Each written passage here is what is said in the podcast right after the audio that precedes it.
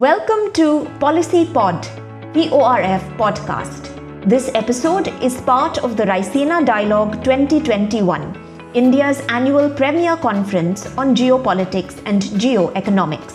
The conference is hosted by ORF in partnership with the Ministry of External Affairs, Government of India. Hello and welcome to Raisina Dialogue 2021. We are living in times of a paradox of sorts. While all our collective knowledge, advances in science, and cooperation between nations has not been able to become a deterrent that is good enough for the virus that has turned our lives upside down presently, and yet the technological advancements made by humans over the last couple of decades has ensured today that while all of us here on the panel are socially distanced, sitting in different continents, we can still continue to put our heads together to discuss the future in a region of critical emerging importance, the Indo-Pacific. The topic of discussion here today is the heart of growth technology partnerships in the Indo-Pacific. And I have with me an eminent panel here, and this should be a rather captivating discussion that will hold your attention, unlike what technology is accused of doing quite often, reducing our attention span. Joining me today on this discussion is uh, Ahmed Palak, Minister of State for Information and Communication Technology, Bangladesh, Tobias Feakin, Ambassador for Cyber Affairs and Critical Technology, Department of Foreign Affairs and Trade, Australia, Mohandas Pai, Chairman, Manipal Global Education India, S. Paul Kapoor, Member, Policy Planning Staff, State Department, Professor, Department of National Security Affairs, U.S. Naval Postgraduate School, United States. Erin Watson-Lynn, International Relations Consultant and former Senior Fellow, Perth US Asia Center in Australia. Well, the Indo-Pacific has emerged as a new theater of regional activity and robust technological partnerships. At the same time, the heartland of global growth is also coping with enormous political and economic churn. Its future growth prospects will depend on its ability to create resilience and promote innovation and entrepreneurship. So let me begin with Zunaid Ahmed Palak. So what has the pandemic really taught us about partnerships, first of all? Are we any wiser or does the pandemic have the capacity to churn out, in fact, the worst in us, from cyber attacks on vaccine manufacturing facilities to richer countries and pharma companies still not agreeing to share vaccine technology for greater public good. Thank you very much, um, Maha, for actually giving me the opportunity to speak at this very important platform uh, in this Raisina dialogue. And uh, this is the first time we are 100% participating uh, by using online platforms and, and we are adapting with this new normal due to this COVID-19 situation from different different countries, different different areas. So I would like to give my heartiest thanks to the Ministry of External Affairs and uh, the Observer Research uh, Foundation for organizing these uh, timely uh, initiatives and also uh, today's topic is very important for all of us because this coronavirus pandemic has been a difficult time for all of us. Our people and businesses have been hard economically and socially. Uh, as physically movement, interaction, and the commerce uh, slowed down, global supply chains have been uh, in the spotlight since lockdown, uh, disrupted factories, closed borders, and reduce the number of uh, passenger flights able to carry freight. This is resulting a significant overhaul of the uh, status quo. But uh, in Bangladesh, uh, since the very beginning of this pandemic, we are uh, having partnership uh, from the government side to the private sector. At the same time, we are having partnership with the entrepreneurs, startups, and all of our technological innovative innovations and initiatives in our country. So uh, we believe in partnership uh, strategy because uh, it is uh, inside the country, government, private sector, and the innovators, startups, and also academicians. But at the same time, we have to be serious about the over reliance on single suppliers of goods critical uh, to national security comes with a high risk. And also you know that everything is going to on the digital platform our meetings communications business education health. So we have to be careful about the cyber security. So in bangladesh i can share that we have set up the computer incident response team. We are uh, we are communicating with our local fintech health uh, uh, platforms telemedicine but at the same time we need international cooperation partnership and also the information sharing uh, mechanism because we cannot uh, uh, save our uh, uh, digital platform alone. We have to work together. So I would uh, like to request all of our Indo-Pacific member countries, nations, and partners to work together to make secure digital space for all of us. So I think this is the right time to collaborate and cooperate together. And Raisina Dialogue platform can be a really good place uh, to have more partnership and understanding between us. Absolutely. Tobias, I want to come to you now. As India and Australia are in the process of taking forward their uh, tech partnership in the Indo Pacific, and Australia is also set to organize the Sydney Dialogue. Are these partnerships and dialogues uh, that are being fueled at the moment currently, are they to counter some particular forces in the Indo Pacific? Are we looking at China particularly, or is it genuine cooperation in the region? So I think let me build on um, the previous answer. Actually, what what we've seen during the last 15 to 18 months is the fact that um, a recognition of quite how central digital technologies and those new and emerging technologies that build off of the infrastructure that cyberspace provides, whether it's quantum computing, AI, etc., etc. You'll know the list well. Everyone listening as well, is that those technologies are not only central to our development um, economically and our social development, but they're also being increasingly contested. So we've seen during the pandemic how supply chains have been impacted and the realization that, you know, if we get stuck in a position of sole source manufacturing or, or purchasing, uh, we then will stand to uh, miss out, if you like, on the opportunities of, of those technologies. And we've also seen, you know, not the disruption of those technologies, but how central they've become to geopolitics. And I think, you know, even if I just give you that statement, there's so much that feeds off the back of that. So new and emerging and, and alternative partnerships are absolutely central. Um, I and the Australian government have always been a big believer in, you know, uh, working with uh, think tanks, universities, industry, um, to try and find better policy and technical solutions to some of these issues. Um, it's the only way we're going to work ourselves out of um, or, or, if you like, understand the landscape and create better solutions is through that multi-dimensional partnerships arrangement. So the Sydney Dialogue being one of those, things like a, a Quad Tech Network, which the ORF is part of, um, in um, in in looking at um, how how we work together um, um, how you can influence, if you like, government discussions from outside are incredibly important. And then you rightfully say, you know, some of our new architecture we're putting in government to government, um, such as the Australian-India partnership on cyber and critical uh, technologies is vital because it's looking at how can we stimulate joint R&D in these areas? How can we ensure that we're working in partnership around the region to um, enhance others' abilities to take advantages of critical and emerging technologies as well. So I think, you know, what the watchwords here? It's partnership, it's flexibility, um, and it's being able to mobilize those efforts quickly and efficiently in order that we can take advantages of the outstanding opportunities that do exist. So for me in my heart, this is still a story of opportunity rather than um, you know so much of the risk that we know are out there and we know they're a big problem. But this is still fundamentally an opportunity story and for the Indo-Pacific to drive forward. All right. The question really is whether these opportunities are being driven because of a fear or uh, and understanding that there is one player in the region that could uh, become overarching. S. Paul Kapoor, I want to bring you in here. Many believe that the obvious tech race that we are talking about in the Indo-Pacific is being driven by competition between the US and China.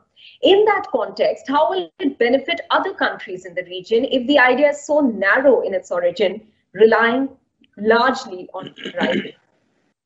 Well, thanks, uh, Maha, and thanks to ORF for, for the invitation. Uh, I'll, I'll, say that my, my, comments here reflect only my own opinions, uh, and I'm, I'm, not with policy planning anymore. I was, but I'm now uh, just just wearing my academic hat. So, speaking uh, purely for myself, um, I think that the, the, technological race, as you put it, between uh, China and the U.S. it's not just garden variety economic competition. Um, it's driven to a large extent by a recognition that um, you know there is a problem with uh, technology security, and that the uh, equipment and software um, uh, coming from China may compromise uh, telecommunications and data networks, and um, that would make them vulnerable, frankly. And this, of course, is a concern, uh, especially with regard to burgeoning 5G networks. So staying away from, you know, if, if you talk about that competition and, and, you know, what the U.S. would like to see, if we stay away from, let's say, um, Chinese 5G, that's not just going to benefit the United States uh, by uh, undermining an economic uh, rival or even a strategic competitor, um, but it will benefit, I think, the region uh, and regional states by protecting them from uh, the possibility of compromise right? And that will benefit the U.S., right, which doesn't want to see uh, the Indo-Pacific data networks um, be insecure. But it's again not just a narrow U.S. interest. It's it's something that I think everybody would benefit from um, if the United States were successful here. And you know, I think that's going to require the U.S. to do a, a number of things. Uh, among them, uh, exposing instances where there where there is uh, corrupt Chinese behavior, such as coercion or illicit subsidies uh, to customers, also helping to ensure that the costs of, uh, of um, uh, finding alternatives to Chinese technology are manageable for states in the region and that they're able to deploy substitutes. And also embedding 5G and, and other tech cooperation in broader cybersecurity uh, efforts between like-minded states. Um, but again, I, I, think if the U.S. Is, is successful in this effort, the benefits are going to be widespread in the region, and it's not just going to be limited to the United States, even if there is an element of U.S. China uh, uh, competition in this. So I'd say uh, everyone's got a stake uh, in this project. All right. So I, will take that bit with Zunaid Ahmed later on, uh, but I want to bring in Erin Watson over here. Erin, uh, you know, under the present conditions of competitive rivalry, it appears costs are not the determining factor anymore for technology. Uh, there are other factors playing on countries' minds. For instance, uh, increasing concerns with regards to implications of technology for governance, geopolitics, uh, data protection, national security. Do you think ultimately this is what is going to determine uh, the future game, if I can put it that way, in the Indo-Pacific? Excellent question, and Maha, thank you so much for, for having me here and, and to ORF as well. Um, I think just to go back quickly on something that's already been talked about is one of the great things about this dialogue is that it brings people together from so many different regions. And here in Australia, we can be very focused on that China US dynamic where Raisina actually does bring in countries from the African continent, countries from the Latin American continent, so we can really broaden our view on all of these things that we're talking about. But with regards to those decisions from business. What I'm seeing is I do a lot of work, um, often on behalf of the Australian government, with Southeast Asia and young entrepreneurs and innovators across the region.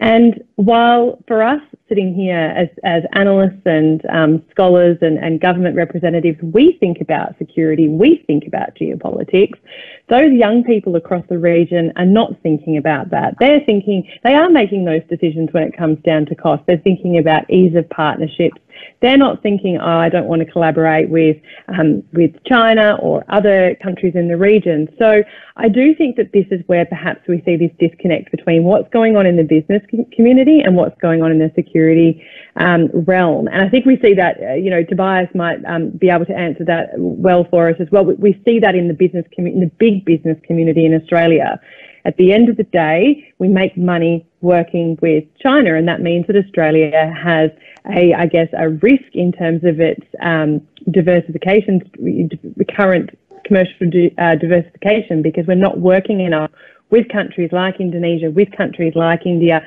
other countries across Southeast Asia, and so on. But I think that's at the end of the day, business doesn't look at the world through that security lens. Perhaps increasingly, I think technology will drive that more, but largely it has, and, and particularly for Australia, where education, education we've seen impacted by COVID 19, but at the end of the day, sending coal and iron ore from a ship from up in Port Hedland, you know, that's going to be a bottom line decision. It, it's not about um, tech transfer or anything like that. So it's it. I do think that there is that disconnect between the two the two areas, business and um, security. All right. I, I, think the best person to answer that would be Mohandas Pai. Does that disconnect exist? And uh, is Erin right when she says that uh, the business side will look at costs first, not perhaps so much uh, uh, go into the realm of geopolitics or security? Or has that changed over the last one year, especially during the pandemic? Well, I think uh, business always looks at making money, increasing revenues, increasing market valuation, etc. That is business for you. But business has become cognizant of the risk that is there in the digital revolution. Ma, please remember, after COVID, suddenly the world went digital. The great majority of people are connected together on the network the COVID 19 pandemic showed the world how vulnerable everybody is, at the same time, how interdependent you are. The supply chains are interdependent on China. China shut down in February last year, and the world came to a standstill. 24% of global manufacturing is from China, right? So now I think business is looking at it in a very different lens and saying, how do we diversify? How do we make sure that we work together? What was scary for India was 62% of our digital territory was conquered by the Chinese apps. Luckily for us, you know, we, our government banned the Chinese apps and opened it up, and there's a sudden burst of innovation. About $10 billion of capital had come in from China to buy into our startups in a very big way. And I think that was very dangerous because, you know, we are never sure where the data from these startups were going, maybe going to China. Because China is a leader in the digital era possibly will overtake the United States maybe into three to four years in artificial intelligence and all other issues. So I think business has become very cognizant. And today, if you look around the world, business is very careful and very, very worried about the rare earth situation. Where are they going to get the lithium? Because China has the world's largest quantum of rare earth. Silicon chips. The world is short of silicon chips. We used to say that data is the new oil. Now chips are the new oil because we are coming into the 5G IoT revolution and you require silicon chips and the biggest silicon chip manufacturer, Taiwan, is off the Chinese coast, and there is a problem there in terms of security. And every country, including the United States, is more dependent on chips coming from Asia. And what about all the electronic devices? What about the iPhone? Everything is made in China. So I think the rare silicon chips, data sovereignty has become an issue. Because today China has a firewall. The United States has the world's data sitting on it. The NSA of the United States can access all the data very easily by a subpoena because you know they have the law on the side. Cyber security has become a big issue because, like you said, Maha, you know we saw in the COVID times some cyber security attacks against the vaccine manufacturers, right? And we know where it comes from. One particular part of the world is, you know, we can see it on the screen if you look very carefully. So I think it's extremely important. Business looks at it very dispassionately, diversified supply chain, looks at different kinds, different flows of capital from various different countries, and the old ways are gone. Yes, young startups, young people do not understand this. For them, what is important is grow, grow, grow, business, market valuation, do everything else. I mean, that's perfectly right. But for the rest of us, we need to worry. And major businesses are extremely worried and they're coming out with their own strategies. So we require a new normal in the digital era. And I think the Indo Pacific is the right way to have a partnership among all the countries to make sure that a vulnerability as a group comes down and we are together and we're adequately protected from over dependence on any one big country. But uh, Zunaid Ahmed, I want to bring you in over here. Does that give governments then a greater handle in trying to dictate terms to the industry? And that might not go well for uh, the industry at large. Uh, I, I, would say government should uh, play as a facilitator's role. Uh, we don't want to regulate very strictly But at the same time, what uh, the other panelists actually um, emphasize on the data protection, localization, sovereignty, and also the uh, juris jurisdiction uh, of the data usage and uh, definitely privacy is a very big issue. So government cannot actually allow any company or any uh, any other uh, outsider to take uh, their citizens' data. Today, uh, businesses have assets in digital form and they are deeply connected to the global technology networks. So we have to actually uh, encourage our innovators, our startups to do new uh, businesses, but at the same time, privacy and uh, data protection regimes in the Indo-Pacific region range from countries that offer strong constitutional protection of privacy rights uh, to those that do not provide explicit recognition almost uh, every country in this region are facing the same problem because uh, big giant like uh, Google, Facebook, uh, Microsoft, Oracle, they are taking all the data, even Alibaba or uh, this kind of uh, e-commerce entities, they are taking our citizens' data to their data center. So I think this is the right time to discuss and take the decisions from the government side, how we can actually protect our citizens' data, government data, uh, sensitive data, and how we can protect our citizens' privacy. I think uh, we should uh, come to a, a decision like uh, how European Union has introduced their GDPR. In Australia, we have seen how they have actually introduced their data localization law. I think we can actually learn from those examples and uh, we should actually take uh, our individual governmental initiatives to protect our citizens' data and privacy, at the same time, our national security.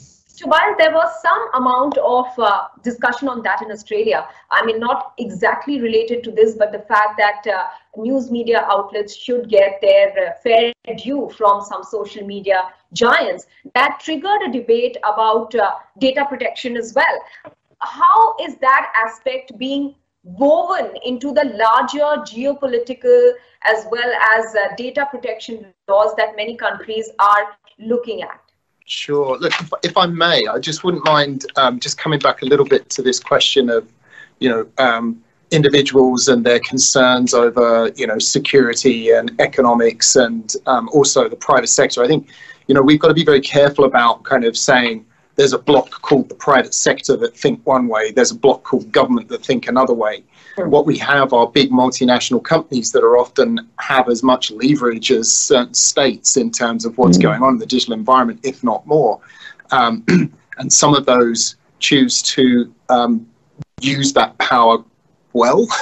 um, some of them use it not so well. Um, I would say that in that security dilemma, something, and I don't want to dwell on it because we've had a long discussion about 5G, but the whole discussion in Australia around there's certain things we can do as guidelines from government, certain legislative measures we can put in place which help drive market decisions um, so that they do consider security that is something government can do. And then the market can decide on the basis of that legislation what decisions it wants to make. And if you do that early enough, I think, in the innovation cycle, then industry has a, a good signpost for how it then innovates around that legislation so it can then be leading. So, you know, in 5G right now, um, Australia is in a great position to be a real 5G hotbed. Um, of innovation cycles, and I know that's where you know our industry is looking to position itself. So, you know, there are things you can do where security decisions do have an economic benefit as well. So I think it's it's really interesting. And, and, and yes, of course, um, many individuals just want to use the online environment for their own benefit and are not too concerned about security. But there are also a lot of people who are very concerned, and that relates to, you know, people's awareness of the value of their data, data privacy, and seeing these other pieces of legislation come in from the likes of the EU has certainly helped raise that awareness with members of the public. Um, could could everyone be a little bit more savvy about how their data is utilized and the realities of what's going on their data? Absolutely, of course. There's more um, that we can do. You mentioned the media code. And certainly that was um, a, a, strong move from our government to say that, you know, essentially um, having independent media sources that are paid for is a really valuable and important part of a, of a working liberal democratic nation. Therefore, we need to ensure that uh, media outlets are rewarded for the independent media sourcing that they provide. Um, and you saw that blow up in the international media cycles, and other countries now studying our legislative measures to see if it's something that they might like to follow. But that also signposts that you know we are at this tipping point, if you will, We've seen this incredible growth of multinational digital media companies, not media, sorry, the digital companies growing exponentially. Um, and now it's, it's almost the catch up phase.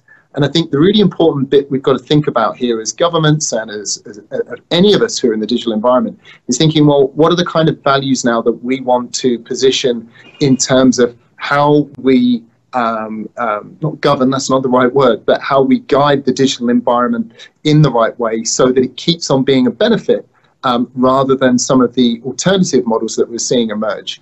Um, and this is where, if you look at the geopolitics of tech now, the values discussion around tech innovation cycles, tech development, and how tech is absorbed into the global economy is absolutely vital because there are certain trends that, if allowed to continue in this critical emerging technology environment, if they continue along a way which is has more of an authoritarian bent on them, um, then you know it does lead to some societal outcomes that I think we have to be very wary of, and that's certainly something that we're in tune with um, in Australia, um, and we'll, we'll, soon be producing an international cyber and critical tech engagement strategy, which will just give anyone an understanding of what it is Australia is trying to achieve in that environment and how it's going to go about doing that.